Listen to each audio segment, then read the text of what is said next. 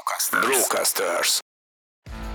De sokat gondolkoztam, de arra jutottam, hogy ha egy cég egészséges, akkor annak egészséges profitjának kell lennie. Mert hogy van-e olyan egészséges cég, aminek nem egészséges a profitja, és arra jutottam, hogy nincs fogok csinálni egy új céget, aminek keretében ezeket a vállalkozós dolgokat csinálni fogom, és úgymond egy külön csapatot építek, akik segítenek rendezvényt szervezni, meg mindenféle ilyesmit, hogy ne kelljen a click marketinget használnom semmire, de nem azért, mert nem tudnának, hanem hogy én ezt így látom profinak, én azt tapasztaltam meg, hogy a, a legfontosabb feladatot cégépítő vállalkozóként azt megérteni egy ponton, hogy neked már nem az a terméked, amit a céget csinál, hanem neked a csapat a terméked. Mert az, amit a céget csinál, az a csapatnak a terméke.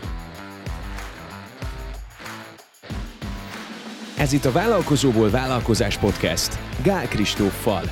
Egy podcast mindazon vállalkozóknak, akik szüntelenül fejlesztik magukat, és így a vállalkozásukat is. Egy podcast olyan vállalkozóknak, akik szabadabban és nagyobb bőségben akarnak élni. Olyan vállalkozóknak, akik végre egyről a kettőre lépnének. A műsorvezető Sándorfi Adrián. Sziasztok, kedves vállalkozó hallgatóink! Ez itt a Vállalkozóból Vállalkozás Podcast, és örülök, hogy velünk tartotok most is, és szeretnétek fejlődni. Én Sándorfi Adrián vagyok, és a beszélgető társam szokás szerint Gál Kristóf. Szia, Kristóf! Szia, sziasztok! Azért kezdtem így, hogy szeretnétek fejlődni, és a fejlődés fókusszal hallgattok minket, mert a vállalkozó fejlesztés lesz az egyik kult szó a mai adásunkban. Ugye, aki ismeri Kristófot meg a podcastet, ezzel a kifejezéssel már sokszor találkozhatott, már jó pár évvel ezelőtt bevezetted a köztudatba ezt a kifejezést, és ez új lendületet fog kapni 2024-ben Kristóf életében. A mai adásban igazából egyrészt megnézzük azt, hogy hogy áll most Kristóf a vállalkozásával, a click marketinggel, illetve megnézzük azt, hogy milyen új utakra szeretne tévedni, és talán spoilerezhetek annyit, hogy a V8, amit korábban már feldolgoztunk, ugye ez a 8 elemű vállalkozó fejlesztési módszertan, vagy vállalkozás fejlesztési módszertan, amit Kristóf kidolgozott, ez egy szintlépésen ment keresztül. Gyakorlatilag elérte ez a módszertan és azt a szintjét, ahonnan azt mondja Kristóf, hogy nincs tovább feltétlenül, legalábbis az ő tudása szerint. Megnézzük a mai adásban azt, hogy hova fejlődött ez, miben változott, és megpróbálom ki sajtolni belőle azokat az információkat, amiket azonnal tovább vihetünk, hogy a mi vállalkozásunk is fejlődjön. De nézzük, hogy így az elmúlt időszak hogyan változott Kristófnál. Nekem a személyes megélésem az az, hogy te átmentél most egy nagyon komoly folyamaton, ami tele volt tűzdelve olyan eseményekkel, ahol a tudatosságot fejlesztése, meg a mindenféle önfejlesztési folyamatok nagyon markánsan alakítottak téged, és ez kéz a kézben járt azzal a folyamattal, hogy a Bettit cégvezetővé nevezted ki. Én egyébként, ahogy készültem erre az adásra is, visszapörgettem, hogy milyen adásaink vannak, és már azt hiszem négy vagy öt adásban is feldolgoztuk ezt a folyamatot, és már talán lehet, hogy két éve van az az adás, amikor így először megjelent a címek között, hogy kiadtad a kezedből a gyeplőt, de ezért be most egy ilyen olyan folyamattá, hogy gyakorlatilag önműködővé vált a click marketing. Mesélsz nekem egy kicsit erről a folyamatról, hogy igazából hogy hol tartasz most? Igen, ez nagyon érdekes utazás, hogyha vállalkozó fejlesztést nézzük. Ez 2017-ben, tehát most már 7 éve találtam ki ezt a szót, akkor nulla találat volt a Google-ben, tehát ez egy gyakorlatilag nem létező kifejezés volt. Nem azt mondom, hogy én találtam ki, de hogy én vezettem szerintem be a köztudatba. Akkor 2017-ben könyvet írtam, ugye a Vállalkozóban Vállalkozás című könyvem volt az első ilyen vállalkozós könyv, rendezvényt csináltam, videósorozatot csináltam, tehát elkezdtem full gázzal nyomni, ahogy egyébként úgy szoktam általában a dolgokat. De akkoriban még ugye az volt a helyzet 2017-ben, hogy a click marketing egy olyan kb. 100 milliós, tizenvalahány fős cég volt, amit fullosan én vezettem, talán nem is volt más vezető. Tehát nem az, hogy én voltam az első számú vezető, nem nagyon volt más vezető a cégben, még csak kísérleteztem ezzel, hogy hogy lehetne esetleg ilyen team leader, hogy a PPC-seket valaki vezesse, aki nem én vagyok. Ezt elkezdtem nyomni, vállalkozófejlesztés, nagy rendezvények, 300 fős rendezvény, 200 fős rendezvény, tehát toltam, toltam, toltam. Aztán 2019 nyarán megszületett a Maxi, kisfiunk, és ott nagyon gyorsan egy, hát egy két-három hónap alatt rájöttem, hogy ez így baromira nem fog menni. Egyedül vinni egy 100 milliós céget, ami egyébként közben elkezdett hanyatlani, mert elkezdtem magam kivenni, elkezdtem energiát kivenni a cégből, és nem tettem a helyére semmit. Tehát elkezdtek ott hanyatlani a dolgok, pénzügyileg is, meg morálisan is. Akkor apuka lettem, szerettem volna ott is helytán, nyomom a vállalkozó fejlesztést, tehát hogy így éreztem, hogy valami nem oké. És akkor számot kellett vetnem, hogy mit tegyek le. és teljesen logikusnak tűnt, és utólag is azt mondom, hogy jó döntés, hogy a vállalkozófejlesztést tettem le, mert így morálisan is egy kicsit úgy, úgy éreztem, hogy így hát a saját cégemben tök nagy gabaszok vannak, én meg itt játszom itt a vállalkozófejlesztő mestert, hogy én mondjam meg másoknak, hogy mit hogy csinálják, amikor az én életem sincs amúgy rendben. Vállalkozás szinten sem, meg talán úgy más szint, egészségi és szinten sem. Azért azt tegyük hozzá, hogy ott, aki akkor téged hallgatott, biztosan nagyon sokat tanulhatott ja, abból, amit te előadtál, és az, hogy, hogy most már magadat így látod, az nem kicsinyíti azt le, hogy értékes volt-e az a tudás, amit ott átadtál. Egyébként egyszer volt egy esemény, amin én is ott ültem az első sorban. Igen, amúgy ezzel egyetértek, tehát nem gondolom, hogy akkor rossz volt, amit csináltam. Inkább az volt, hogy azt éreztem, hogy tehát az a teljes kép, és ugye én transzparens szoktam ebbe lenni, mert szerintem ez itt tök hasznos, meg szerintem fontos az embereknek, akik így követnek, hogy az volt, hogy akkor még nem hozott annyi jövedelmet nekem a click marketing, amivel elégedett voltam, és emiatt ebbe a vállalkozó fejlesztősdibe is nagyon komoly anyagi motivációt bevittem. És valahogy éreztem, hogy ez így nem, tehát hogy éreztem, akkor már elkezdtem fejlődni úgymond így lelkileg is, meg ezen területen is, és éreztem, hogy ez így nem helyes. És azt láttam, hogy én ezt úgy szeretném csinálni, hogy a click marketinget olyan szintre felfejleszteni, hogy sokkal magasabb szintű cég legyen, tehát vezetésbe, működésben, tehát sokkal jobb példa legyen, és hozzon annyi pénzt, hogy nekem a vállalkozó fejlesztésben ne anyagi motivációm legyen főleg. Persze nyilván bizniszként gondoljak rá, meg ezt szerintem tök egészséges, de hogy nem egészséges szerintem a nulladik pillanattól ilyen nagy anyagi nyomás alatt ilyeneket csinálni, mert akkor nem mindig a helyes dolgokat csinálod. És akkor azt képzeltem 2019 őszén, egyébként van is erről egy videó, fel van most is a YouTube-on, ahol ezt elmondom, hogy hát ezt most vissza fogom venni, megnyomom a gázt a click marketingbe, visszatérek, kb. egy év alatt felépítem olyanra, ami erről eddig is hittem, hogy olyan, de nem volt olyan, és aztán újra elkezdem. Na most utána jött ugye a Covid, óriási mázli volt egyébként, hogy ősszel ezt meghoztam 19-ben ezt a döntést, mert amikor jött a Covid és lecsapta a bevételünknek a 40%-át egyik napra a másikra, akkor nem egy ilyen kapitány nélküli csónak volt a click marketing, hanem én már újra ott voltam full gázzal. Tehát igazából majdnem azt mondom, hogy ez mentett meg akkor szerintem minket. És hát ez az egy évből lett inkább négy, amire olyan szintre építettem a click marketinget. Ugye amikor azt mondtam, hogy visszaszállok teljes emberként a click marketingbe, akkor voltunk kb. 100 milliósak, nem tudom, tizenvalahány fősek, most meg vagyunk kb. 400 milliósak, ugyanúgy tizenvalahány fősek amúgy, vagy inkább most már 20 fősek. Tehát ez sokkal magasabb szintre lett felskálázva.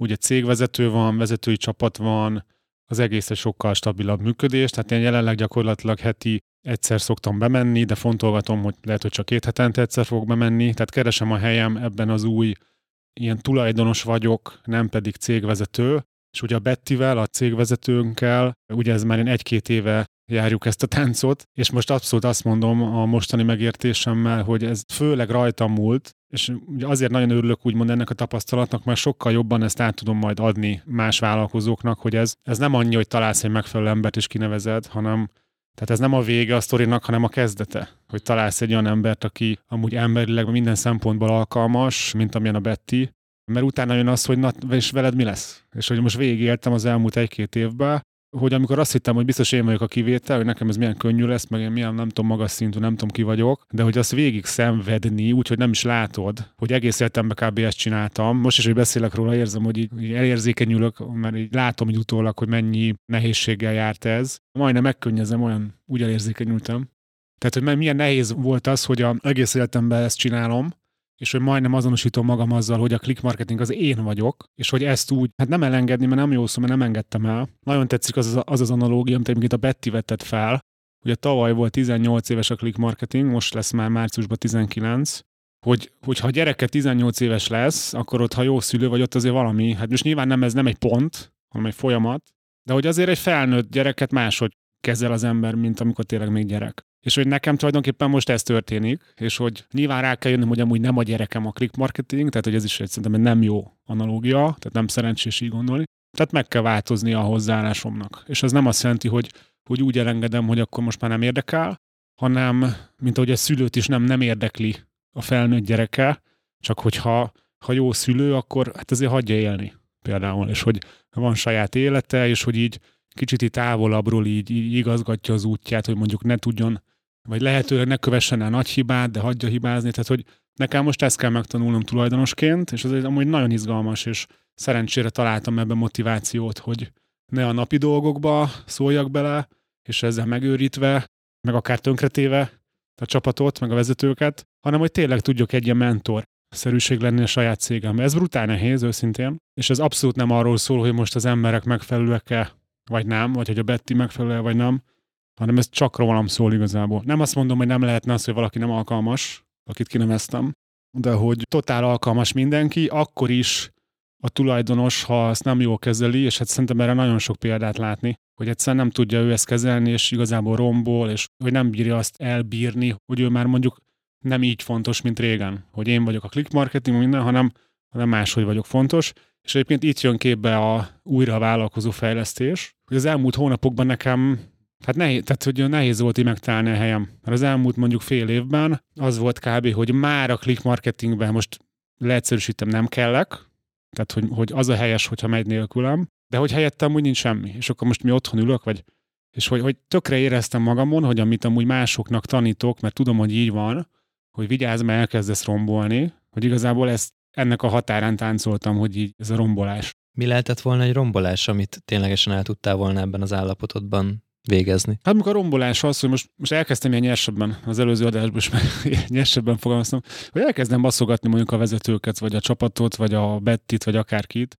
Minden hibára felhívom a figyelmet, úgy, hogy amúgy jó szándéka, tehát hogy nem az a cél, hogy bárkit baszogassak, csak hogy így tudod, nem találom a helyem, nézegetem a dolgokat, látom, hogy mi van, és amit eddig ugye mondjuk én csináltam, vagy én nyúltam hozzá, azt így, így folyamatosan visszajelzem. És amúgy ez lehet, hogy amúgy teljesen valid, tehát hogy nem hülyeségeket mondok, csak hogyha az ember átérzi azt, hogy a másik oldalon ül egy vezető, aki ugye próbál megfelelni, jót tenni, nagyon sokat dolgozik, lojális, jó dolgokat csinál, és mondjuk főleg azt kapja mondjuk a tulajdonostól, hogy mi nem jó, akkor az egy ilyen elég rossz ilyen közérzetet tud okozni.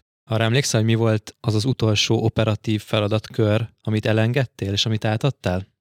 Ez érdekes, mert én már most a régóta, most itt a régóta az az, hogy több hónapja, tehát hogy úgy régóta én már átadtam mindent, tehát itt nem az volt, hogy még én csinálom a számlákat, még én, tehát hogy semmilyen nem volt, tehát semmit nem csinálok már az elég régóta, tehát ugye ez egy ilyen egy-két éves folyamat volt, és azért most már szerintem nem túlzás azt mondani, hogy nem tudom, kb. egy éve nem csak semmit, vagy nem kell, hogy csinálják bármit. Inkább az, hogy, hogy azt a bizalmat oda tudom adni, hogy nem akarok mindent látni, mert ez is olyan szó, hogy ez a nem szólsz, de ha tudják, hogy te folyton valamit nézegetsz, akkor lehet egy olyan érzés, hogy nem bíznak bennünk, vagy bennem. És az elején azt mondtam, hogy ez, ez hülyesség, bízok bennetek, de hogy közben elkezdtem érezni, hogy, hogy lehet, hogy bennem is van valami, amit éreznek, hogy, hogy nincs meg ez a full, teljes bizalom. És ez nem egy ilyen gonoszkodás, tehát hogy ez ilyen tök ilyen tudatalatti, hogy így magamba se látom ezt.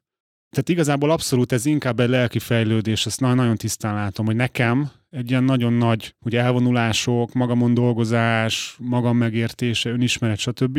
hogy ezt felismertem, hogy miket csinálok, és ennek egyébként olyan ilyen operatív szintje van egyébként valóban, hogy például én ráláttam eddig a céges levelezésben, nem mindenre, de az ilyen, ilyen fő e-mail címeinket láttam, amivel az ügyfeleken leveleznek a srácok, vagy amivel a külvilággal levelezünk, azt például láttam. Ezek ilyen központi címek, tehát nem az emberekét látom, hanem ilyen központi. És erről például pár hete kértem, hogy vegyenek le. Nem is akarom látni és nem is látom, mert az, hogy látom, annak csak az a eredménye lehet, hogy valamit szóvá teszek, tök mindegy, hogy jogos-e, de a vége csak az, hogy így nem bízom rájuk, hanem én ezt is figyelni akarom, mert hogy nem hiszem el, hogy jó. Tehát van egy ilyen üzenete. Most például azt csináltam, hogy a CRM rendszer, most már nem vettem ki magam, de hogy például a, a böngészőmnek van ezek a gombok, kim vannak a ilyen gyors elérésű, hogy meg tudsz nyitni bármit. Ott ben volt a sales modul, meg a HR modul, tehát egy kattintás volt megnézni, hogy ott mi van és például most levettem ezeket a gombokat, hogy, hogy macerás legyen legalább ránézni, és ez már nem is... Ez egy komoly mérföldkő, igen. De tényleg egyébként nevetséges, nevetségesnek benne. hangzik, de komoly, hogy, hogy nem nézegetem, és sokszor nekem ez egy ilyen vívódás, hogy nehogy már ezen kelljen múlnia, hogy ott van a gomb, mert hogy ne, nem kéne akarnom nézni, de hogy oké, okay, most ez is egy lépés, hogy levettem, most már ne, lehet, hogy csak heti egyszer nézek rá, mert hogy egyszer nincs szem előtt. És szépen most én ezt alakítom át, hogy tényleg úgy, hogy nem, tehát például most a Bettivel a van még ilyen heti ilyen cégvezető tulajdonos meeting, ahol most alakítottuk ki végleg, hogy mi az a riportolás, amit én látni szeretnék, de például most alakítottam azt ki, hogy én nem akarom, hogy minden héten a Betty nekem ezt elmagyarázza, kvázi, hogy most a bizonyítványát elmagyarázza, hogy mi történik, mert igazából ha őszinte vagyok, nem is érdekel. De ez nem úgy nem egyen érdeklés, hanem így, tehát nincs értelme tudnom, hogy ügyfél szinten, vagy toborzás szinten mi történik, sem értelme, hogy tudom. Csak hülye gondolatokat indít el a fejembe, és alkalmas arra, hogy hogy elkezdjek valakit baszogatni. Hanem, hogy ez a riportolás, ez legyen az, hogy a Google Drive-ban, vagy a megfelelő helyeken ott van minden szám, ami engem érdekel, és legyen is ott, ha akarom, megnézem, de hogy a heti meetingünk az nem egy ilyen beszámoltatás legyen, mert ugye annak, ennek is az a meleg ágya, hogy hát én nem bízok benned, hanem tudni akarom, mert ha nem tudom, akkor biztos valami nem jó, hanem az, hogy beszélgessünk inkább arról, hogy mi van a Bettivel, mert most végül is ugye nálunk minden kollégával elég sokat beszélget, tehát hogy mindenki kap ilyen támogatást, de hogy ki beszélget a Bettivel, amikor valószínűleg rajta a legnagyobb a nyomás. És hogy én inkább arra akarok most átállni, hogy neki legyek egy ilyen, ahol mondjuk ezt le tudja vezetni, hogy, hogy mondjuk segíteni őt így emberileg. És mégis mik azok a számok, amiket megtartottál, és amit szeretnél látni tulajdonosként? Azt hiszem hat számot, vagy hat ilyen dolgot fogalmaztam meg. Az egyik a profit, ami fontos, hogy csináltam egy jegyzetet, és ott le is írtam, meg el is mondtam Bettinek, és ezt is gondolom nyilván, hogy nem lehet a profit szerintem az egyetlen és legfontosabb szám.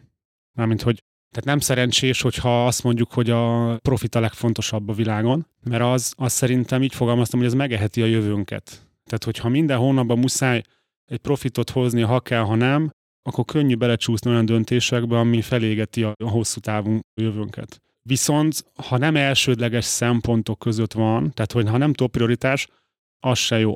Mert ezen sokat gondolkoztam, de arra jutottam, hogy ha egy cég egészséges, akkor annak egészséges profitjának kell lennie. Mert hogy van-e olyan egészséges cég, aminek nem egészséges a profitja, és arra jutottam, hogy nincs. Mert hogy egyszerűen jók az áraid, jók a folyamataid, jó a marketinged, jó a termelés, tehát ott, ott annak ki kell jönni egy jó profitnak. Ugyanakkor attól, hogy jó a profit, nem biztos, hogy a cég egészséges. Mert lehet az, hogy ugye épp kisajtoljuk, és azt látom, hogy jaj, de jó a profit, de közben még három hónapunk van, ha így folytatjuk. Ugye ez simán lehet egy ilyen verzió. Tehát mindenképpen profit az első, ilyen, amit nézünk. A második az kintlevős, lejárt kintlevőség. Itt is igazából mindegy a tömege, mert nem mindegy, hogy 10 millió a havi forgalmad, vagy 100 millió. Ugye nem, nem ugyanakkor a kintlévőség az oké, okay, hanem arány. Tehát itt arányt nézünk. Akkor a harmadik az sales előrejelzés. Az azt jelenti, hogy nézzük az összes csőbe lévő ügyet, akik lehetséges ügyfelek, és ott mindegyiknek van egy várható értéke, hogy abból az ügyletből mennyi bevételt látunk bizonyos időtávon, mekkora esélyt látunk a megvalósulásra, és hogy amúgy melyik hónapban jósoljuk a megvalósulását, akkor ebből igazából minden időpillanatban kijön egy szám, hogy most 6 millió 750 ezer az előrejelzés. Lehet, hogy holnap ez 7 millió 200 hogy ezt folyton figyeljük. Ugye ez nekem azt üzeni, hogy rendben van, mindegy, hogy most, hát nem mindegy, de hogy mi idézőben mindegy, hogy most mi van, de látjuk, hogy húz be a sales bizonyos dolgokat. Akkor a negyedik az, az a retention, tehát ez az ügyfél megtartás. Ezt én úgy nézem, hogy ügyfél bevétel megtartás. Ugye nem minden ügyfél fizet ugyanannyit, tehát nem biztos, hogy jó szám az, hogy a ügyfeleinknek hány százalékát tartjuk meg, hanem a, a bevét, tehát a havidíjaink hány százalékát tartjuk meg, ez egy ilyen szám. Akkor ügyfél elégedettség, azt hiszem ez az ötödik talán. Ez is itt van egy ilyen módszertan, hogy ezt hogy mérjük. Ezt akarom látni. És a hatos az pedig az, hogy mindig adja meg a cégvezető, hogy mi szerintem most a top prioritás, amivel foglalkozni kell. És ezt olyan szinten, hogy mi a negyedév prioritása szerinte, azon belül a hónapok, és azon belül az aktás hét. És igazából ez az egész rendszer azért fontos, hát az, az hazugság, hogy nem érdekel, de közelebb áll ahhoz, hogy nem érdekelnek ezek a számok, mint hogy baromira érdekelnek. Inkább az a, ezzel a célom, hogy a Betty fókuszát ezeken folyton ott tartsam. És hogy ha csak ez, hogy ezen van a fókusz, az biztos, hogy javulást eredményez. És egyébként még azt hozzátettem, hogy meghatároztam például a kintlévőségnél, hogyha bizonyos arány fölött van, akkor ki kell jelölnünk azt, hogy ez a terület problémás, és akkor erről külön beszélgessünk. Amíg ez nincs, addig nem is érdekel. Az ügyfél elégedettség, tehát hogy egy pár dolognál, az értelmezhető, ezt megcsináltam, hogy hogy mi az a halálzóna, vagy az ilyen kockázati zóna, ami fölé vagy alá bemegyünk, akkor azt emeljük ki. Az ügyfél elégedettséget, csak hogy egy dologba így bele fókuszáljunk, azt milyen időtávon nézitek? Tehát, hogy egyébként valószínűleg egy hosszú élettartam jellemző nálatok, akkor ezt hányszor érdemes megkérdezni? Itt az ebben szerintem a kihívás, hogy mondjuk ha van száz ügyfelünk, akkor szerintem nem szerencsés mind a százat minden hónapban megkérdezni, mert az ilyen egyrészt szerintem idegesítő, meg nem biztos, hogy, tehát, hogy zavarja az ügyfelet, ilyen, nem tudja ilyen gyorsan lekövetni a változást. Ez egyik kihívás. A másik kihívás, hogy vajon igazat mondanak az ügyfelek, ez nem azt jelenti, hogy hazudnak, hanem azt jelenti, hogy mondjuk, ha mondjuk nem mindegy kikérdezi meg. Tehát mondjuk, ha veled vagyok én állandó kapcsolatban, és te megkérdezed, Kristóf, hányasra értékelnéd a munkánkat 1-től 10 akkor vajon én neked a szemedben mondom, amit igazából gondolok? És hogy szóval ezzel szerintem a kihívás, hogy hogy lehet valódi jó adatot nyerni erről, hogy ezt név nélkül kérdezzük, vagy olyan kérdezze, akivel nincs napi kapcsolatban. Tehát, hogy ebben tök érdekes ilyen kihívások vannak. És akkor szerintem valami olyan megoldás lehet, hogy mondjuk egy mintavételt csinálunk, hogy minden hónapban megkérdezzük mondjuk az ügyfelek harmadát, és akkor elvileg negyed évente mindenkit megkérdezünk egyszer. Ezt most ugye most kezdjük el csinálni, tehát ezt eddig ilyen szisztematikusan nem csináltuk, de hát ezzel is rá akarom helyezni a, a fókuszt a témára. Jó, köszi. Nagyon jót mondtál. Ezek nagyon jó volt így látni azt, hogy te most mind tartod a figyelmedet. Ez egyébként szerintem nem csak akkor jó ez a metodika, amit te csinálsz, hogyha valaki ilyen jól hátra tud lépni, vagy, vagy távolabbról tud rálátni a saját cégére, hanem bárkinek, aki akár nyakig benne van. Én ezért is mondom, hogy igazából én nem az én figyelmet akarom rátenni, hanem a Bettiét. Tehát csak azon keresztül, hogy én figyelem, de hogy igazából nekem az ő figyelme ezeken fontosabb, hogy erről ne vegye le a szemét. Gyakorlatilag akkor neked volt egy nagyon komoly vállalkozó fejlődési szakaszod, ami most, ha jól értem, úgy érzed, hogy alkalmassá tette arra, hogy újra kiállj a színpadra nagy tömegek elé.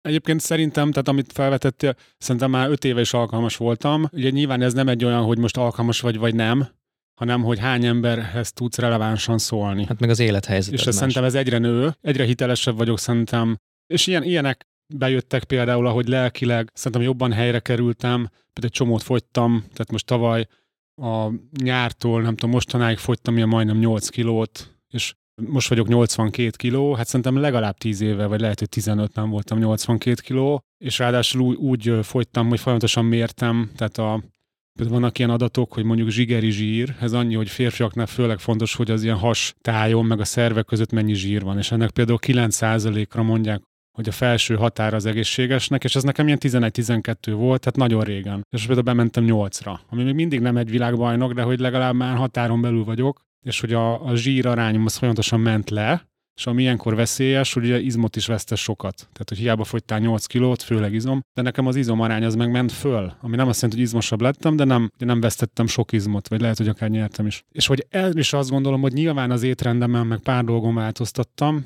de én tökre azt hiszem, hogy itt azért nagyon komoly lelki összefüggések is vannak, hogy miért tudom most betartani a, a jobb étrendet, meg hogy miért nem kell növesztenem egy zsírréteget, hogy magamon tartani, hogy nem tudom megvédjem magam a külvilágtól. Tehát ez egy érdekes, csomó ilyen lelki dolog van ebben. Oké, okay. De hogy egyébként az élethelyzeted is adott ehhez, tehát hogy a, az időd rendelkezésre a fókuszod a helyén van, nem fog összeroppanni a click marketing azzal, hogy te nem teszed oda napi szinten a figyelmedet, már nem is tudnád hova tenni ilyen módon úgyhogy akkor így nyílt ki benned erre a lehetőség. Mik a céljaid idén a vállalkozó fejlesztéssel? Ezt most ilyen november-decemberben tisztázódott le bennem, főleg egyébként a karácsonyi szünetben hoztam döntéseket, és ez nagyon nehéz volt, és egy lelki kérdés, hogy azt mondani, hogy életszakasz váltásban vagyok. Egyébként ugye most leszek nyáron 43, és az ilyen spirituális dolgokba, vagy bizonyos ilyen, ilyen védikus, meg ilyen keleti ilyen irányzatokba tök egyértelmű, hogy vannak ilyen életkorszakok.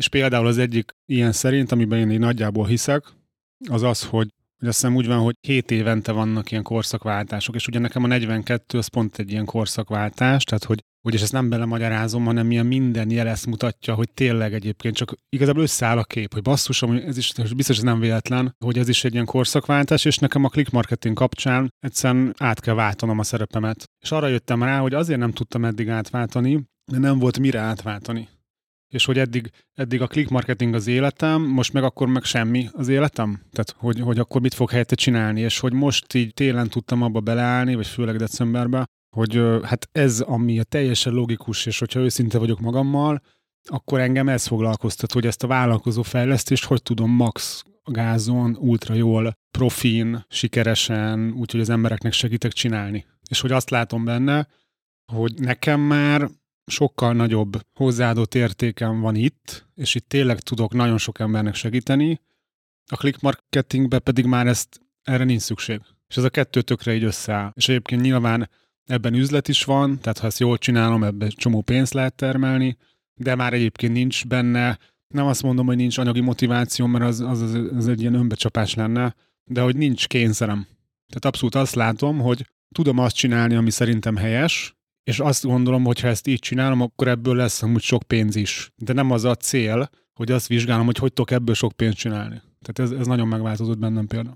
A cél pedig az, hogy teljesen le akarom magam választani a click marketingről, ezt is lehetne rosszul érteni, de úgy értem, hogy, hogy azt akarom, hogy, ez egy teljesen különálló dolog legyen. Tehát mit tudom én, most a kocsimat a cég fizeti, képzéseimet a cég fizeti, ami szerintem rendben van, de hogy ugyanakkor, ha tőlem teljesen függetlenül működik, akkor nem szerencsések ezek, hanem akkor lássuk tisztán, hogy mit termel, stb.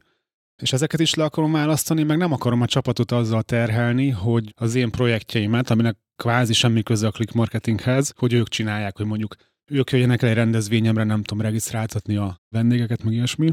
És részben miatt is fogok csinálni egy új céget, aminek keretében ezeket a vállalkozós dolgokat csinálni fogom, és úgymond egy külön csapatot építek, akik segítenek rendezvényt szervezni, meg mindenféle ilyesmit, hogy ne kelljen a click marketinget használnom semmire, de nem azért, mert nem tudnának, vagy ilyesmi, hanem hogy én ezt így látom profinak, és egyébként nagyon érdekes ennek is a lelki vetülete, hogy eddig valamiért csak ebbe tudtam gondolkozni, hogy a click marketing hogy tudna nekem segíteni, és most, hogy ezt a döntést meghoztam, ez egy ilyen iszonyatos megkönnyebbülés. Hogy nincs ez a kényszer, hogy csak abba gondolkozok, hogy a click marketing így meg úgy, hanem hogy ez egy ilyen teljesen új játék. Egyébként ez izgalmas is nulláról valamit elkezdeni építeni. Egy tipikus szenten vállalkozói hiba is lehetne, mint amit 17-8-9-ben csináltam, hogy nincs ott még a céged, és kivonod belőle magad, mert egy újat elkezdeni nulláról, az tök szexi, és tényleg az, tök izgalmas, de most a click marketing olyan szintre lépett, hogy már nem ez van hanem hogy tényleg úgymond lehet hagyni tovább menni nélkülem, vagy szinte nélkülem, és én meg tényleg reálisan egy új dolgot elkezdek építeni, nem valaminek a pótlására, hanem önmagában megállja helyét. Szóval az a célom, hogy, hogy beindítom idén ezt a végülis vállalkozást, könyveket akarok írni, rendezvényeket fogok csinálni, már fut egy mentorprogramom, ahol ilyen 35 vállalkozóval együtt dolgozok egy éves szinten, ezt akarom tovább folytatni, akarok csinálni csomó mindent. Tehát videósorozatot csinálni, tehát hogy ahogy ezt profin kell csinálni, és hogy egyébként 17-ben is elkezdtem profin, és működött is, csak annyira sok volt a teher, hogy azt úgy nem bírtam. Nagyon motiváló hallgatni, meg szerintem így sokan szeretnének ilyen állapotban lenni, hogy így most alkotó fázisban vagy szerintem. Ez a kreatív megvalósító szakasz, és megint azt érzed, hogy egyedül vagy, úgymond, tehát hogy így a, nincsenek korlátaid, nincsenek, nem kell igazából megfelelni senkinek sem, és tudod, hogy amit csinálsz, az majdnem biztos, hogy működni fog. Ez a másik jó érzés szerintem benne. Ez egyébként teher is, és ezzel egy ideig küzdöttem, tehát hónapokig ez bennem volt, hogy tudod, annyira megszoktam, hogy a click marketingben semmi dolgom, meg hogy mindenre van ember, megkére bármit meg tudok kérni, hogy valaki csinálja meg, és akkor most hirtelen majd én fogok, nem tudom, mindent csinálni, én fogok ajánlatot kérni munkafizetre, meg ez, és hogy ez ilyen nem úgy zavart, hogy ilyen piperköltség, hogy nekem ez derogál, hanem egyszerűen nem tudtam elképzelni, most ezt én fogom csinálni, ki fog ebbe segíteni. És hogy ahogy meghoztam a döntést, hogy oké, okay, ez lesz, és ez nagyon érdekes pszichológiailag is, így azonnal, persze írom a izéket, kérem az ajánlatokat videóstól, hangizétől vettem, otthonra építek stúdiót, ahol videókat csinálok, majd ilyen tananyagot, meg minden, rendezvényszervezővel tárgyalok, helyszínnel, és tökre élvezem egyébként, csak kellett egy döntés, hogy ez oké, okay, és amúgy, hogy ezt akarom, ez nagyon-nagyon izgi. Ismerem az érzést, én is, nekem is volt ilyen döntésem, most ebben nem megyek bele, de hogy értem, amit mondasz, hogy amikor így egyszer csak így átkattam valami, akkor azt, ami eddig az asztalon volt előtted, azt teljesen máshogy kezded el látni, és ez egy fantasztikus dolog, csak hát nem lehet gomnyomásra benyomni ezt a gombot. Említettem az adás elején, hogy a V8 egy átstruktúráláson vagy fejlesztésen esett át, és hogy az elmondottak alapján talán ez most elérte a végső formáját. Mit jelent ez az egész átalakulás? Illetve hát, hogyha valaki nem ismeri, akkor egy pár mondatban azért a V8-at vezest be, szíves. Aki egy kicsit uh, ismer engem, az, az észreveszi, hogy én elég ilyen struktúrákba gondolkozok mindig. Tehát mindenből rendszereket fabrikálok, koncepciókat, stb. Ez egy bizonyos szintig szerintem jó, meg van értelme, és szinten túl már káros. Most szerintem így a optimális szint közelébe próbálom ebbe tartani magam. Ugye van a K8, ez a click marketing 8 elemű online marketinges ilyen módszertana. Ezt szerintem sokan ismerik, sokat beszéltünk róla itt is. Ugye az online marketing cégvezetőknek című könyv az erről szól, tehát e- erről van sok minden. És a V8 az pedig ennek a igazából vállalkozói megfelelője, az, ahogyan én látom a világot, hogy hogyan kell egy céget építeni, vállalkozni. Nem azt mondanám, hogy egy módszertan, inkább egy keretrendszer, minden fontos dolog benne van, ami szerintem fontos ahhoz, hogy, hogy lehessen egy olyan életed, mint nekem, hogy van egy céged, az jól működik, profitot termel, csapat van, stb. Nem pontosan emlékszem, de szerintem ez is ilyen 2020-21 környékén jelent meg, hogy V8, és azóta ezt így formálgatom, ugye sokat beszéltünk már itt adásban is szerintem erről, de még korábbi verzióiról, mert még valahogy nem forrott teljesen ki bennem, és ezt folyamatosan éreztem, hogy még valami nem stimmel. Nem rossz, hogy eddig beszéltem erről, de még nem stimmel. És ezért sem írtam eddig könyvet róla, mert éreztem, hogy még erről nem tudok könyvet írni, mert nincs kész. És úgy érzem, hogy most lett úgy kész, hogy a nyolc pont az, az a helyén van. Tehát igazából sose lesz ez ilyen szerintem teljesen kész, de annyi, hogy most a, az alap nyolc modul, meg azoknak a logikája, meg ezek az, az nagyjából kész van, és akkor ezeket lehet majd még így színezni a jövőben. Mi hozta ki belőled azt, hogy egyáltalán úgy szemmel nézze erre rá? Pont ez az eltávolodás esetleg a click marketingtől egy kicsit? Hát egyrészt az őszi roadshow, ott ugye 10 városban tartottam összesen 11 előadást, ilyen közel 300 ember fordult meg ezen. Tehát 11-szer elmondtam nagyjából ugyanazt az előadást, ahol, ahol a V8-at is például bemutattam, és ez nagyon sokat segített, tehát meg közbe változtatgattam, hogy ezt hogy lehet jól elmondani, hogy éreztem, hogy óriási különbségek voltak, mondjuk, hogy volt olyan modul, amiről tudnék beszélni 10 órát, a másikról meg nem tudom, három percet is nehéz volt. És akkor rájöttem, hogy ez így nem jó. Tehát, hogy nagyon nem, nem jók az arányok. Aztán elkezdtem, ugye bejelentettem ezen a rócson, hogy lesz ez a mentor programom, ami már most fut, illetve egy digitális tananyagot készítek, ami most is, hát most amikor ez kijön, lehet, hogy kész lesz, de hogy készülőben van. Tehát magyarul ugye bele kéne égetni egy, nem tudom, lehet, hogy 20 órás videós anyagba a V8-at, meg egy mentorprogramba, stb. És akkor ezeknek az ilyen operatív, ilyen napi, ilyen egyszerűen praktikái kihozták, hogy, hogy nem volt az igazi eddig és végül is így ez is egy tök jó példa arra, hogy itt csinálás közben lehet a dolgokat így véglegesíteni, meg, meg igazán fejleszteni, és így jött ki, hogy, hogy az arányok rendben legyenek, a sorrend rendben legyen, az egymásra épülés rendben legyen. Közben ugye tavaly, főleg tavaly került az életembe, tehát 23-ban a tudatosság, mint téma, tehát ez a tudatos élet, tisztánlátás, stb. Ez lett például külön modul, mert olyan fontosnak tartom. De érdekes, hogy amikor 17-ben megjelent a Vállalkozóból Vállalkozás című könyvem, ott egy ilyen ötelemű szisztéma volt, ugye ott az volt azt hiszem, hogy, hogy marketing, munkatársak, folyamatok, rendszerek, pénzügy, ez volt a négy fő ilyen modul, és az ötödik elem az maga a vállalkozó. Tehát már akkor is láttam, hogy ez egy annyira fontos téma, hogy külön kell beszélnünk, és végül is mostanra forta ki magát, hogy ez a, ez a tudatosság. Nyilván benne van minden modulba, ez a tudatosság, meg a vállalkozói élet, de hogy van külön neve is. Jó, akkor mesélsz egy kicsit erről a V8-ról, tehát a 8 elemről. Feltételezem, hogy azért, akik most minket hallgatnak, és eljutottak ide az adásban, ők azért már hallhatták korábbi adásokban ezeket, tehát hogy talán nem menjünk bele mindegyikbe, de ami változott, vagy ami újszerű, azt mindenképpen. Oké, okay, most igazából csak így, ez egy ilyen nagyon vázlatos térkép, mintha mondjuk Európa térképet néznél, tehát látod, hogy mi hol van, de sokkal többet nem látsz, most nem is lenne szerintem értelme belemenni. Az első modul az a bevétel, vagy bevétel növelés. Ezt például még nem döntöttem el teljesen, hogy, hogy bevétel vagy bevétel növelés legyen neve, de a bevétel szó biztos, hogy benne van. De ez maradt. Igen, igen. Én nem tudom, hogy bevétel volt-e a neve, vagy pedig marketing és sales. Bevétel Tehát volt. Így, bevétel okay, volt. Okay. Itt az a lényege, hogy ugye, amíg nincs bevétel, addig nincs értelme másról beszélni, illetve a bevételnek folyamatosan nőnie kell, mert ami nem nő, az csökken, hogy infláció van, versenytársak vannak, stb.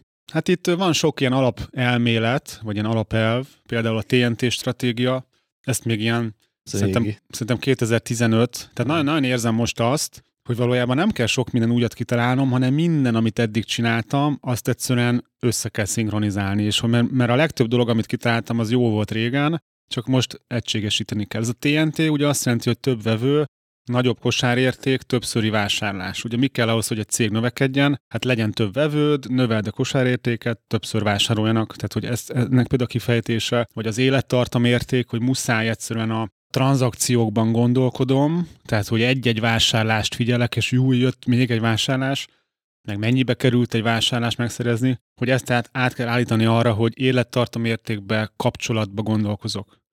Hogy egy, egy, egy vevő meddig lesz a vevőm. Akkor van ez a front-end, back-end koncepció, hogy ez a marketingbe is értelmezhető, meg a salesbe is. Ugye a front-end funkció az, hogy szerzek új ügyfelet, tehát hogy generálok ügyfeleket, a back-end az pedig az, hogy generálok profitot. Hogy meglévő ügyfelekből hogy tudok újra, meg újra, meg újra bevételt csinálni. Nyilván csak úgy, hogyha építem a kapcsolatot, stb. Ugye a marketingbe ez értelmezhető, hogy mondjuk egy frontend, tehát egy vevőszerző megoldás tipikusan mondjuk egy hirdetés, mondjuk egy Google hirdetés, egy backend, egy újraeladási funkció tipikusan mondjuk lehet az email marketing. De salesbe is ez megjelenik, hogy van a, a hunter sales, vagy a hunting, hogy mondjuk egy sales nem tudom, ad egy ajánlatot egy új érdeklődőnek, vagy pedig a, a backend működés, az a farming, farmer sales, hogy meglévő ügyfélállományon dolgozom, hogy hogy tudnék neki újra eladni. Most ebben például a, a sales belül a farmingba külön van egy ilyen négyes ilyen, hogy ezt milyen szinten csinálom, hogy csak mondjuk kiszolgáló vagyok, vagy úgy szoktam fogalmazni, hogy rendelésfelvevő, tehát jön egy rendelés, akkor ezt kiszolgálom, vagy pedig a legmagasabb szintje, hogy én aktívan szondázom az ügyfeleket, hogy kinek mi le, lehetne szüksége, én kontaktálom őket, stb. Tehát, hogy egy ilyen annyi ajtó van, amit a kinyitunk, akkor külön adás lehetne róla csinálni, meg lehet, hogy van is értelme. Majd. És messze nem csináltuk is. Előbb-utóbb igen. Akkor pozicionálás ide illik, miért fontos a pozicionálás, mit nyersz vele, termékstruktúra, árazási stratégia, akkor mi az a négyféle ajánlat, ami szerintem minden cégben fontos, tehát ez a bevétel modul. Aztán, ha, ha rendben van a bevétel, akkor hát most nyilván ez valamennyi sorrendiség van benne, de nem teljesen igaz. De amíg nincs bevétel, addig például nem fogsz tudni olyan komolyan figyelni mondjuk a csapatépítésre, vagy a csapatra. Én azt tapasztaltam meg, hogy a, a legfontosabb feladatot cégépítő vállalkozóként azt megérteni egy ponton, hogy neked már nem a, az a terméked, amit a céget csinál, hanem neked a, a csapat a terméked. Mert az, amit a céget csinál, az a csapatnak a terméke. Tehát mondjuk nálad, neked nem a podcastok a terméked, neked az a csapat a terméked, akik a podcastokat csinálják. És ezt egy ponton szerintem ezt fel kell ismerni, mert ha nem ismered fel, akkor így nem fogsz tudni szinten szerintem túlmenni. Nem szabad kompromisszumot kötni csapatba, tehát van egy-két ilyen alapelv. Például ilyen, egy ilyen nagyon fontos alapelv van, ez a angolul, hogy hire slow, fire fast. Erről beszélgettünk az előző adásban Igen. szó szerint. Tehát, hogy nagyon lassan vegyél fel úgymond valakit, nagyon nézd meg, viszont ha el kell küldeni, akkor azonnal el igen, kell valakit igen. küldeni. Az előző adásban ugye azt mondtuk, hogy mennyire sok apró lépés vezet oda, hogy végül döntesz, és utána az extrém példa volt, hogy akár két-három napon belül is el lehet engedni valakinek a kezét, aki nem válik be. Egy tipikus ilyen, egy vezetői szerintem ilyen idézőben minőségjelző, hogy amikor kimondod magadnak, hogy valaki már nem való a csapatba, hogy mennyi idő telik el addig, amíg kirakod. Nekem a rekordom ez ilyen nem tudom két év volt, tehát igen, ez, ez, ez szerintem mindenki felismer magára, hogy pontosan lehet, hogy egy csomó hallgató, akinek van csapata, pontosan meg tudja jelölni, hogy kik azok a nevek, akiket rég el kellett volna küldeni, de még csak gondolkozik, csak, csak keresi a, az alkalmat. Erről is van egy adásunk a podcastben, úgyhogy egy pár Igen. adással vissza, hogyha tekertek, akkor pont ez az egyik téma. Tehát ez a, ez a modul ez arról szól, hogy hogyan szerez meg az embereket, toborzás, kiválasztás, onboarding, tehát erről szól ez a csapatmodul. Egyébként itt egy kis reklámot elhelyeznék, Ugye a bevétel ugye az egyik legfontosabb, és pont április 10-én, ez már az új ilyen vállalkozófejlesztés évadomban, vagy a új életemben, ez lesz az első ilyen komolyabb rendezvényem, tehát április 10 Budapest. Ez egy olyan rendezvény lesz, ahol az egész V8-at áttekintjük igazából, de azon belül a bevétel lesz a fő fókusz. De akit érdekel, az, az esetleg iratkozzon fel a hírlevelemre. Ez a clickmarketing.hu per Kristóf címen van, ez egy ingyenes hírlevél, és mindenképp itt lesz először szerintem erről konkrét info, amikor lehet majd jelentkezni. A harmadik modul az vezetés, illetve maga a vezető. Itt az a fontos alap, hogy nagyon fontos, hogy a vezető milyen állapotban van. Tehát van egy ilyen gondolat, ami szerintem nagyon erős, ha megérti valaki, hogy az emberek csak olyan vezetőt fognak követni, aki úgymond kicsit felettük áll és ez nem egy ilyen, hogy most jobb ember vagy, vagy te többet érsz, de hogy, tehát most mindenki gondolja végig, hogy tudna egy olyan embert követni, aki úgy érzi, hogy alatta van emberileg, akármilyen szempontból. Tehát nem követsz egy olyan személyedzőt, akinél izmosabb vagy, gondolom. Vagy, vagy nem szívesen kérnél egészségügyi tanácsokat olyantól, aki kevésbé egészséges, mint te. Na most ez a vezetésben is fontos, hogy valami plusznak ott kell lennie. És hogy ez mi, az persze kérdés. Én azt gondolom, hogy például ez a tudatosság egy ilyen, vagy például a, az etikusságra is lehet mondani, hogy, hogy nem valószínű, hogy egy mondjuk egy közepes etikájú vezető tudna vezetni nála etikusabb embert, mert egyszerűen nem viseli el, hogy mondjuk nem olyan becsületes, vagy nem olyan korrekt valaki. Akkor van egy ilyen gondolat ide, hogy az emberek nem azt követik, akit szeretnek, hanem akit tisztelnek. És persze nem baj, ha szeretnek, de ez is egy nagyon érdekes példa, hogy melyik tanárokra emlékszel az iskolából inkább arra, aki ilyen nagyon kedves volt, és mindent megengedett, és a fejére lehetett nőni, vagy azt, akit akkor lehet, hogy utáltál, hogy olyan szigorú volt, de hogy mégis ráemlékezem már, hogy többet ki tudsz belőle hozni.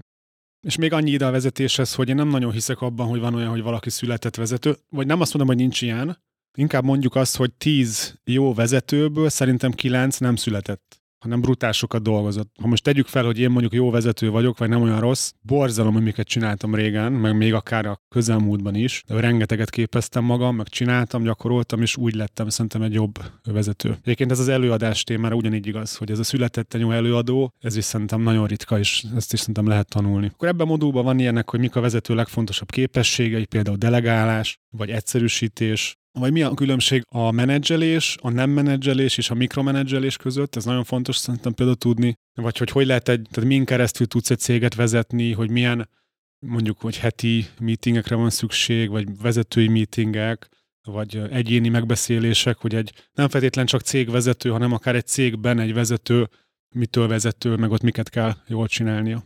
A négyes modul az a pénzügy, ugye ez már külön megjelent ugye 17-ben is a, a módszertanomban, hogy pénzügy, és ott is ez volt egyébként, a, ilyen tételmondatnak szoktam nevezni, hogy nem az a lényeg, hogy mennyi pénzt termel a céget, hanem hogy mennyi tud belőle megtartani. Mert hogy, hogy azt szerintem sokkal könnyebb egy nagy bevételű céget csinálni, de hogy abból legyen is, maradjon is valami, az nehezebb. És akkor itt ilyen alapelvek vannak, hogy például először termeld meg, és csak aztán költsd el. Ez is egy ilyen alapelv. Vagy hajtsd be, ami jár, vagy hogy a cash flow-ra nagyon figyelj, vagy hogy ne pazarolj, de ne is spórolj. Ezt azt hiszem a ilyen Amerikában vannak az amisok, ami egy ilyen, szerintem nekünk itt egy ilyen furcsa vallás, ugye régi módiak nem használnak gépeket, és, mi, és mintha tőlük hallottam volna ezt, hogy tehát, hogy az nem jó mindset, nem jó gondolat, hogy spóroljak, mert az azt jelenti, hogy nem költök valami olyanra, amire amúgy kéne.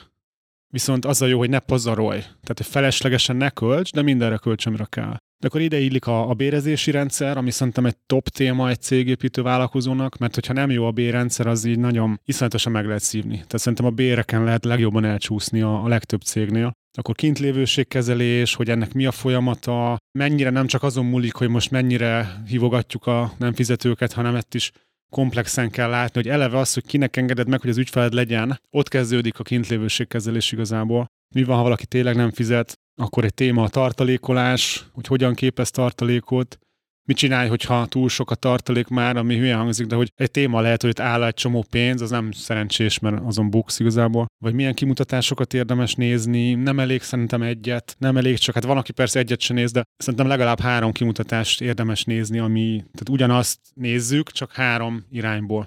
Akkor az ötös téma a gépezet, ez például egy új, tehát ezt én nem fogalmaztam. Persze a 17-ben a rendszerek, folyamatok, mondhatjuk, hogy az a gépezet, de ez kicsit tán több annál. Itt az a nagyon fontos nézőpont szerintem, hogy tekints úgy a cégépítésre, mintha egy gépet építenél. Tehát egy berendezést építesz, a vezetők és a munkatársak igazából ezt a gépet üzemeltetik, és a céged minősége az, az nagyon nagy mértékben függ attól, hogy ez a gép milyen. És nyilván az is, hát finoman szóval nem mindegy, hogy kik üzemeltetik, de hogy hogy a gép analógia szerintem brutál jó. És hogy egy jó céget azt igazából nem a cégvezető vezeti, hanem az a rendszer, az a gép, amit csak úgy mond üzemeltet egy cégvezető. És amúgy az is ideillik szerintem, hogy, hogy hosszú távon, és azt szerintem nagyon fontos ezt is megérteni, szerintem nagyon sok vállalkozó ezen bukik el, hogy ezt nem érti meg, hogy hosszú távon egy sikeres cégüzemeltetés az brutál unalmas szerintem. És hogy pont ez az unalom, ami megöli, mert hogy keresik az izgalmat, és hogy emiatt rombolunk, stb., mert hogy már nem izgalmas kétszázadszor ugyanazt megcsinálni, és szerintem ezért nincs sok nagyon hosszú távon sikeres cég. Mert ez tök izgi, amíg ezt épített, fejlőd, stb., de hogy amikor ez kezd úgy beállni, akkor már az nem annyira izgalmas, és ha ott nem tudsz valamit váltani, akkor szerintem tönkre fogod tenni a cégen. És egy utolsó gondolat ide, hogy, hogy nem attól leszel jó vállalkozó, amit évente egyszer megcsinálsz, hanem attól, amit minden nap megcsinálsz. Most nyilván ez képletes, de hogy biztos mindenki tudja, milyen az, amikor egy ilyen kampányszerűen, na most tartunk egy képzést. Hát az... Elkezdem dicsérni az embereket. Igen, most akkor... egyszer megdicsérek mindenkit, de hát minden nap meg kéne úgymond. Meg nem egyszer kell egy marketing kampányt csinálni, hanem minden nap kell csinálni. Tehát ez nagyon fontos. Itt is vannak persze alapelvek, ide illenek például a kalapok, tehát hogy a, a munkaköri leírásokat hogy hozom létre, irányelveket hogy hozom létre, ugye ide tartozik mondjuk az a kézikönyv, ami nekünk van, munkatárs kézikönyv, akkor mik a legfontosabb kalapok, amiket érdemes először megcsinálni, mik a legfontosabb rendszerelemek, például marketing folyamat, képzési folyamat, pénzügyi folyamatok, tehát ez a gépezet. Akkor a hatos, ez a cégkultúra. Ez is olyan szerintem, ami, tehát azért tettem a hatos, ugye itt nincs nem fontos pont, de azért tettem hatodik pontnak, mert, mert azt gondolom, hogy, hogy nem a cégkultúra az első, amin elkezdesz gondolkozni, hanem az már, az már egy olyan fejlettségi szint, ahol van már arra időd, energiát, hogy a cégkultúrán gondolkoz, a cégkultúrához tartozik például, hogy mik az alapértékei egy cégnek, hogy tudod megtalálni ezeket az alapértékeket, ugye hogy tudod működővé tenni az alapértékeket. Ugye nincs annál rosszabb, hogy vannak alapértékek, és azt hiszed, hogy ez rendben van, de igazából nem is használtuk őket vagy hogy milyen irányelvek mentén működjön a cég, miért kell egyáltalán irányelv egy cégbe, ki csinálja az irányelveket, hogy tudod működővé tenni ezt is, akkor vízió, tehát hogy van-e olyan vízió, amihez szívesen csatlakoznak munkatársak, vagy akár ügyfelek, ez attól függ, milyen a céged, de szerintem egy jó vízióhoz még akár ügyfelek is tudnak csatlakozni, akkor ez például egy új dolog, ez, erről eddig nem beszéltem, hogy milyen ilyen hagyományok, szokások vannak egy cégbe, tehát, hogy mondjuk megünneplitek, a nem tudom, hogy minden karácsonykor mondjuk ugyanoda elmentek vacsorázni, az lehet egy ilyen hagyomány, vagy hogy megünnepelni mondjuk az évfordulós munkatársakat. De ide tartozik mondjuk az, az ideális képe szerintem bizonyos értelemben a, akár a tulajdonosnak, hogy mi felé megyünk, amit lehet, hogy soha nem érünk el azt, azt a színvonalat, de hogy megyünk felé, a hetedik pont az ügyfél élmény, ami szintén egy új, hogy ennyire kivettem, és egy külön pontot csináltam belőle, ez eddig nem volt, az ügyfél élmény. Hát ez egy külön világ, tehát erről megint lehetne szerintem tíz adást csinálni, hogy tudatosan tervezni az ügyfél élményt, hogy ne az legyen, hogy ami biztos, hogy mindenki tapasztalta ezt, hogy bemegy egy közérbe, ahol nem tudom, két eladó cserélgeti egymást, hogyha Marika néni van ott, akkor nem is köszön, de ha Juli néni van, akkor meg ő nagyon kedves, és hogy jó hozzá bemenni, és hogy én nem szeretnék ilyen céget, ahol ilyeneken múlik az ügyfél élmény, hogy most melyik munkatárs milyen ember, hanem, hanem legyen mindenki olyan, aki mondjuk köszön, meg ilyesmi. Akkor mik az érintési pontok, tehát hol tudsz egy ügyféllel, mondjuk a honlapon, social media, hogy veszitek fel a telefont, akár mondjuk, hogyha webshop vagy e-commerce, akkor hogy van becsomagolva egy termék, az is egy, az is egy érintési pont, akkor hogy mennyire szabod ez személyre, hogy mindenki pont ugyanazt kapja, vagy pedig ügyfélre szabod, ez is igazából nem jó vagy rossz, hanem céges stratégia kérdése, akkor uh, hogyan kell a csapatot kiképezni úgy, hogy uh, ne csak azt gondolt, hogy ez rendben van, hanem tényleg rendben is legyen. Itt van egy ilyen példám, hogy, hogy van egy, egy, nagy, egy kereskedelmi lánc, egy ilyen játékbolt hálózat, és ott nagyon durván látszik például, hogy ott biztos, hogy képzik az embereket arra külön, hogy köszönjenek az eladók. Ugyanakkor nem minden boltba köszönnek ugyanúgy, vagy nem mindenhol köszönnek mindig. Tehát ebből is látszik, hogy erre van, ezen van fókusz, ezzel valaki foglalkozik, foglalkozik, de nem mindenhol egyenletes a képzés, ez tökre látszik. És a nyolcas utolsó pont, de nem utolsó sorban ez a maga a tudatosság, tudatos vállalkozás, tudatos élet, az, hogy mit jelent az, hogy tudatos vagy, hogyan állsz a saját cégedhez, ide tartozik akár a célkitűzés, hogy te, mint tulajdonos, mit szeretnél elérni, ez hogyan tudja támogatni a céget, hogyan adsz a cégednek célt, magaddal mit kezdesz te, hogyan fejlődsz, hogyan lehetsz boldog. Itt akár egészség, családi élet, ilyesmit is beleveszünk. Szóval ez a V8, ez a 8 pont, gyorsan ismétlem. Bevétel, az egyes pont, kettes a csapat, hármas vezetés, vezető, négyes a pénzügy, ötös, most fejből mondom, azt hiszem a gépezet az ötös, a cégkultúra a hatos, a hetes az ügyfélélmény, és a nyolcas pedig maga az a tudatosság. Tehát igazából ez lesz a vállalkozó fejlesztős munkásságomnak egyértelműen az alapja, tehát e- ezen keresztül fejtem ki a cégépítés, vállalkozó életet. Én mindenkinek javaslom, aki, aki ezt a podcastot hallgatja, és látom a számokon, hogy még azért nem mindenki van feliratkozva a hírlevelemre. Úgyhogy a clickmarketing.hu per Kristóf címen javaslom, hogy iratkozz fel, mert minden, amit a jövőben fogok csinálni, ami elég sok, tehát könyveket fogok írni, Például az első könyv, amit meg fogok írni, az a bevétel modulról fog szólni. Rendezvényeket fogok csinálni, meg minden, sok minden finomságot, úgy érdemes lesz szerintem a jövőben is követni. Így hallgatva ezt a tárgymutatót, és közben ez, ezt a rengeteg pici ilyen fontos megjegyzést, amit így beszúrtál, az volt az élményem, hogy milyen jó, hogy click marketingtől egy kicsit felénk jössz közelebb a vállalkozókhoz, mert többet lehet majd ebből kapni, és hogy végre volt, vagy van időd, meg energiád arra, hogy ezt az egészet átadható formában tényleg kidolgozd, átad, megírt. Ha most ebből Érdekes, hogy könyv a... lesz, akkor lesz, mint olvasni. Érdekes, hogy van a az Árpi, kis Árpád, aki a rendezvényeimbe segített a, a roadshow során szervezni, és ő mindegyiket kb. végighallgatta, és ő mondta hogy a nem tudom hányadik alkalomnál, hogy Kristóf, hát ez hihetetlen, hogy, hogy azt érzem, hogy minden kis morzsa téma, amiről beszélsz, hogy gyakran más példát mondasz, de hogy azt érzem, hogy nem egy példád van, hanem tudnál 30 példát mondani minden mondatod mögé. És amúgy tényleg így van, hogy annyi mindent átéltem már, annyi mindenről van tapasztalatom, hogy, hogy ezt így meg akarom osztani. Legalább nyolc könyvért kiállt akkor, úgyhogy lesz mit olvasnunk. Köszönöm szépen. Szerintem érdemes lesz az áprilisi alkalmon ott lenni, hogy ezt a bevétel oldalt mindenki megerősítse. Az előző adásban is beszéltünk erről, hogy a megerősített és magas bevétel teszi lehetővé azt, hogy jó minőségű munkatársakat vegyünk fel, és valójában elvezet ahhoz, hogy az összes dologgal, amit felsorolt el a V8-ban érdemben tudjunk foglalkozni, úgyhogy, úgyhogy én is kíváncsian várom, én szívesen ott leszek ezen, meg velem is lehet majd találkozni. Úgyhogy hát köszönöm szépen, hogy elmesélted ezt, és örülök annak, hogy eljutottál erre a fordulópontra így az életedben. Tényleg kicsit ilyen önző módon mondom, mert hogy többet kaphatunk ezekből a gondolatokból, úgyhogy, illetve azt is látom, hogy a vállalkozóból vállalkozás podcastnek idénre is meg lesznek a